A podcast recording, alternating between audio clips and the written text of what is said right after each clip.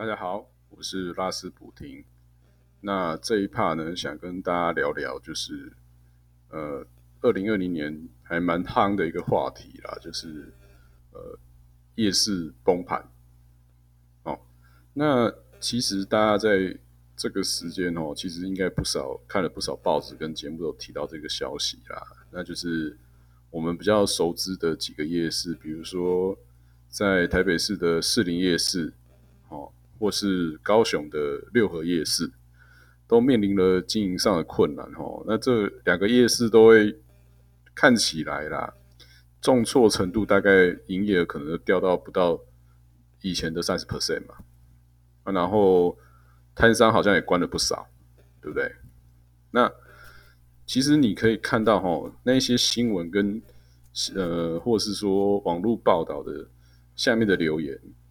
那很多人会想说：“哎呀，那就是无良无良店家坑杀哦游客哦，或是国人哦，自取灭亡。”那我想要讲的就是说，诶，其实哈，我认为啦，你自己回想自己十年前，啊，你去逛这些夜市，或是逛不是这两个夜市，或是逛某些商圈的时候，我们自己都嘛知道。任何商圈都有可能有坑杀旅客，或是观光客的，或是国人的店家嘛。那所以你也不会因为这样子，你就不去逛它嘛，对不对？因为它还是有存在，在十年前它还是有存在它的乐趣在嘛，对不对？啊，大家只要知道说，反正价钱问清楚哦，然后再决定消费嘛，因为。我想台湾人应该多多少少都有内建一点那种防奥部的那个机制啊，或者是不论从小父母培训或者阿公阿妈教育哦，都多多少有，所以我们会常会如果说是呃无良店家坑杀国人啊，导致商圈没落，我是觉得这个理由是看似正确哦，但似乎又不是这么精准。因为台湾人早就知道要闪这些无良店家啦，对不对？但是我们还是会去消费嘛，对不对？那是什么让大家放弃了夜市，或是这种类似这种美食呃聚落的一个地方呢？那我觉得我要先讲一下哈，以前大家去夜市的意义啊，或者这种美食圈哦。那以前你想想看嘛，你你如果说逛完街哦，还没有地方逛，对不对？啊，你也不知道吃什么。那 在那个时代，以前你还要用数据机，或甚至已经开始行动网络盛行的时候，其实你要找哪些好吃的东西是非常困难的，对不对？你可能就是要听谁讲啊，你才知道哦，可能。哪一个中正路，或是哦哪一个和平和平路哦，上面有好吃的，对不对？或是你有一个很信赖的那个部落部落客主在介绍，哦，你才能知道是哪里好吃。那不然你想要找一些吃的，哦，当你没有念头的时候，你第一步就大部分大家应该就是就往这些所谓的夜市区直奔过去啦，对不对？那比如说。你在台中，你不知道吃什么，还想要吃一点吃的东西，那你你怎么办？啊，当然是骑往逢甲夜市嘛，对不对？或是所谓的东海夜市、东海商圈去嘛，对不对？那我们来讲一下哦，那就是在一个资讯不是这么充足的时候，那些知名的商圈跟知名的聚落呢，就会是你的首选，是不是？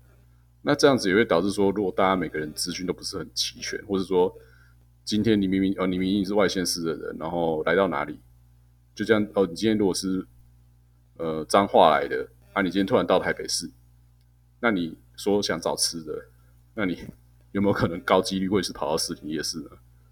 会嘛，对不对？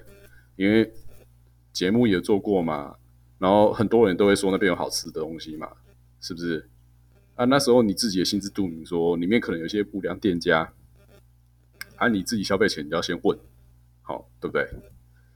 那所以，但是比较到现在这个时时光哈，在二零二零这个限制，此时此刻哈，你要找一个好吃的东西实在太容易了，对不对？我们我们先不要讲哦，FB 有时候会在跳出一些推荐美食餐厅给你，然后私下里面还会突然附一些那个网红小编的那种试吃，就是突然如果你一直看。呃，某种特定食物，比如你一直看披萨，你就会看到一堆那种披萨店的广告啊，网红推荐的披萨啊，诸如此类的，对不对？那更不用讲是说 Google，哦，你你现在像比如说 Google Map 这很方便嘛，你就不管到哪个地方，你就先把自己定位好，然后搜寻关键词。那你要吃豆浆店有豆浆店，要牛排馆有牛排馆，他都帮你标注好。那更惊人的是。啊，下面还有有些还有网友的评价哦，啊，评价还会帮你附上他们实拍的照片，对不对？所以其实你真的是很容易判断，不论你身在何处，你都非常容易判断你可以去哪里吃到好吃的，或是自己想要的。那你就不会直接奔往这些，对不对？你现在到台北市啊，假使你出差，或是哦，你可能到其他的校区上课啊，人突突然出现在台北市。那你就不可能为了好吃的东西突然跑到市营夜市去嘛，对不对？你一定是附近啊，搜寻看看哦，有没有什么知名的行啊来的哦，巷子内的好吃的餐点嘛，对不对？那你是不是就不会往夜市去了？没错嘛。所以我是认为哈，其实一个资讯发达的平台或是网络时代呢。确实对这种呃夜市这种聚落型经营的产业哦，是很大杀伤力的啊，因为他们本来聚在一起的理由是什么？他们聚在一起理由是啊，我今天我卖炸鸡排，你卖烤番薯哦，大家聚在一起啊，想吃的人就过来嘛，对不对？啊，看到想要想买什么的自己看嘛，是不是？那他们就是聚在一起的意义就在这里嘛。就是只要你想吃东西的人，就来这个居落，就来这个夜市。那今天如果每个人都可以很精准找到自己要的东西，那我为什么要去夜市？是不是？对啊？就就我我就根本我只要找一个，比如说我想吃烤饭薯，我只要找哪一家评价非常好的烤饭薯店啊，我就我就直接过去就好啦，对不对？我还可以保证好吃，对不对？还一堆网友帮我试试过了，还实拍照实拍照片过，我还不用呃。你如果稍微有困选择困难的人进到夜市，你反而会不知道吃什么嘛，对不对？因为每家看起来差不多。那你看嘛，就是这样就会扼杀掉一大堆人。那当然还有人说，就是说啊，夜市习惯做观光客做久了啦，价格太高啦。但是我坦白说哈，其实夜市的东西呢，我们先讲市营夜市好了。你其实要要跟他说它贵呢，其实也还好啦。你拿去跟一些什么百货公司比啊？哦，百货公司的美食街比，哎，其实它还是有一定的价格优势啦。啊，你当然不能比那种真的很纯正路边摊那种，搞不好就是黄线上面就直接推个摊车那种比，对不对？那你就不能那样比了。所以我是说，呃，价格呢，我认为也不是扼杀把那个夜市宰掉的主力啦。哦，所以。你其实常常看那些新闻或那些报道，下面常常讲说啊，第一个黑心商店，第二个哦，因为做观光客导致售价太高哈，啊，这两个原因把夜市灭掉了。我认为是不对的啦，就是说，重点是因为资讯现在美食资讯实在太公开透明了，对不对？大家实在是不需要去挤那个那种一坨摊商，然后让你挑选的。位置嘛，对不对？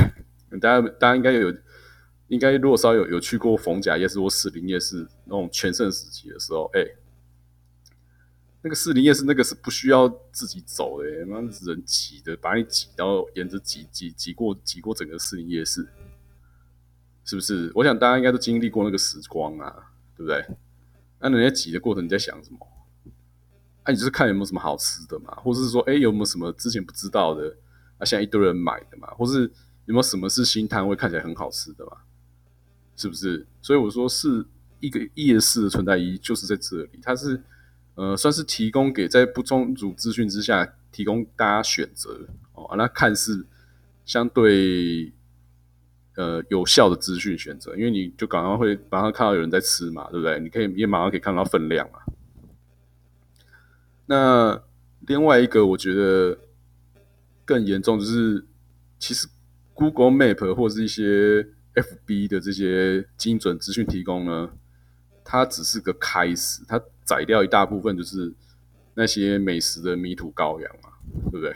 就是啊，我不我我我来到这个地方，我不知道吃什么啊，我那个 Google 或 Facebook 它给你一些很精准的资讯哦啊，就导引到那些很精准的店家。啊，你就不会去挤夜市。那另外一个，我觉得更恐怖的是，呃，就在这一年全面崛起的，呃，富邦达跟 Uber Eats，哦，它完全就又消灭掉一大堆可能，就是我想吃东西的人，哎，对不对？大家如果说为什么去夜市，就是我想吃东西嘛。那你今天今天。就讲了啊，你你以前去夜市最方便是什么？啊，你买炸鸡排，然后顺便买臭豆腐，然后再顺便买个饮料，呃，一气呵成，对不对？那其实，那你现在如果是订那些食物外送平台，也很容易一气呵成啊，是不是？你还不用自己去停车，哦，还不用自己浪费时间挤进去，啊，你就手机看一看，想要吃什么点一点就好了，对不对？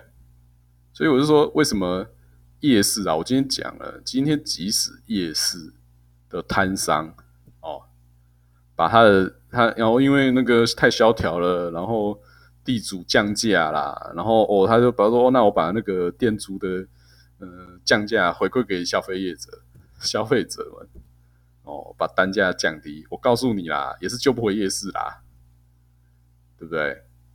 这才是最大的问题。你今天大家自己扪心讲啊，你今天半夜以前呐，如果你往前推十年，你半夜突然肚子饿，九点十点肚子饿，你你会去哪里嘛？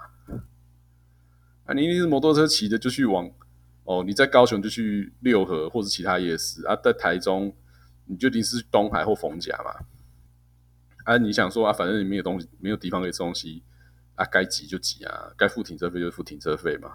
啊，台北也是嘛，台北你就是啊，如果你离市邻近的，你当然就去士林夜市，对不对？买吃的啊，在三重就去三重夜市。那问题是现在这个局是不一样的嘛？啊，你肚子饿你就 手机拿出来点一点，啊，人家送到你家门口了，对不对？啊，你骑摩托车也是要成本啊，啊，你停车也要成本啊，啊，你再怎么算你你运费啊？我讲了这个。富邦达跟那个 Uber Eats 最可怕就是它运送了不起，再多收你六十块，好不好？啊，你自己骑摩托车停出去，你停一个停车壳，你也是你你也是收五六十块啊，对不对？你稍微绕一下，所以我在说，呃，食物外送平台它是击溃夜市的最重的一个那个下勾拳哦，直接一拳就直接敲倒夜市。让地夜市倒在地上爬不起来，它完全就消灭了我们专程跑一趟的理由嘛，对不对？你连那种专程跑一趟的人都收不到的钱都赚不到了，那你一定就是没有钱赚啊！夜市一定是空的啊，对不对？因为我就讲啊，我今天突然想吃炸鸡排，我也不用去夜市吃了嘛，那我就点一点就有了，是不是？我要喝金桔柠檬，我也是点一点就有了。所以我就说，呃，有时候我们看一个产业现象的时候，我我觉得大家还是要，呃，更实际去用情境哦，现实面去探讨啦。那你探讨说它卖太贵啦，然后黑心店家太多啦，那其实我觉得也是不公平啦。因为其实他们东西也没多贵啊，我认真说。那你说吃不饱，那你去待个公司的美食街，你也没有想过你会吃饱嘛？但你会说有装潢有差或什么的。但我觉得那个不是呃必然的重点啊，那重点就是说，呃，在现在所谓的我们所谓的数位科技哦，数位经济啊，哦，物联网，它确实消灭了一些传统产业。那夜市它就是一个很血淋淋呈现的，它把它的地位跟需求，呃。全部因为这个新型的科技哦，这种网络物联网时代的科技导入之后，呃，溃不成军。那大家会想说，夜市是这样，那下一个是什么？下一个我觉得应该是制造业吧，对不对？因为所谓的聚落，从夜市这个案例看来，聚落这件事情确实就会被这些所谓的物联网科技的导入之后呢，给打败。那制造业，我想应该也是。那先到这里，拜拜。